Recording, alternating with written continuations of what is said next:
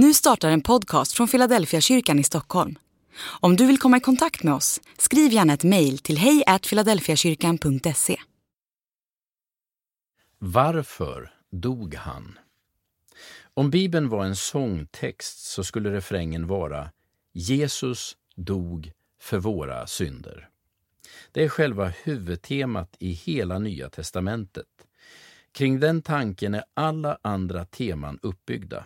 Det låter kanske dramatiskt, men jag påstår att om du, får, om du förstått innebörden i denna mening, då har du förstått det mesta av det som står i Nya testamentet. Under tre veckor kommer vi att läsa om betydelsen av Jesu död och uppståndelse. Döden och uppståndelsen är två sidor av samma skeenden. Om Jesus inte hade uppstått hade hans död inte haft den betydelse den har idag.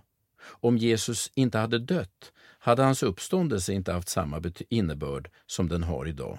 Döden och uppståndelsen är två delar av samma händelse. Under de tre dagar då Jesus lider, dör och uppstår förändras hela världshistorien. Vecka 9. Ecce homo. Se Guds lam som tar bort världens synder. Johannes evangeliet kapitel 1, vers 29. 1917 års bibelöversättning. Det är Johannes som uttalar orden i inledningen av Johannes evangeliet. Orden är profetiska och talar om att man måste se det som inte syns.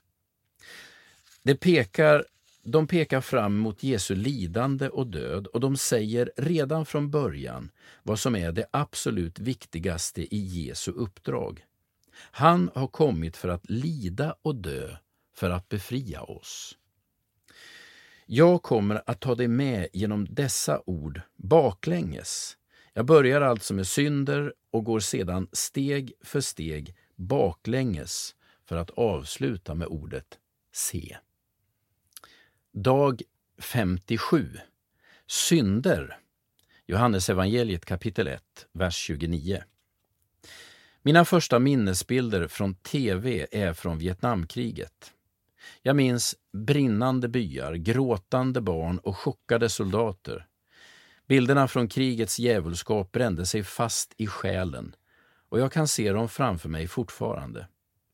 Genom åren har bilderna på lidande människor blivit fler och fler. Konflikt efter konflikt har drabbat oskyldiga civila offer. Varje gång jag möter dessa bilder står det klart för mig att vi befinner oss i konflikt med Guds vilja. Jag möter andra tragedier i mitt jobb som pastor. Jag träffar människor som har blivit svikna och övergivna av dem de litat mest på. Jag träffar ungdomar som inte tycker att någon hinner med dem. Jag besöker gamla vars barn inte ringer och aldrig kommer på besök. Varje gång jag möter dessa ledsna människor så känner jag den underliggande konflikten med Guds vilja. Detta kan inte vara vad Gud har tänkt. Jag har under årens lopp stött på olika förklaringar på människans problematik. Alla är överens om att vi lever i, i ständiga obalanser eller konflikter, både privat och i samhället. Men förklaringen till dessa problem ser väldigt olika ut. Nu för tiden är våra gener en ständigt återkommande förklaring. Man försöker förklara människors aggressivitet, sexuella beteende eller kriminella beteende med hjälp av genforskning. För 70 år sedan var det rasbiologin som hade samma funktion. Människan har alltid sökt förklaringen till sina problem i biologin. För de flesta är det inte medvetna val som gör oss till de vi är, att man blir som man blir. För många är det en logisk förklaring att, att vi är genetiskt förprogrammerade för vissa beteenden eftersom vi upplever beteendet som medfött. På 60-talet, när jag föddes, var det politiska ideologier som var förklaringen till människans problem. Marxismen hävdade att det var makten över produktionsmedlen som var nyckeln till en värld i fred och välstånd. Idag vet vi hur fel marxismen hade som idé, men fortfarande har politiska motiv existentiella anspråk. Det är som om det svenska folkhemmet ersatte Guds rike. Vem behöver en gud när man har en landsfader som statsminister? Idag gungar både kapitalismen och folkhemmet i sina grundvalar. Det svenska ordet synd har sina rötter i tyskans ord för sund.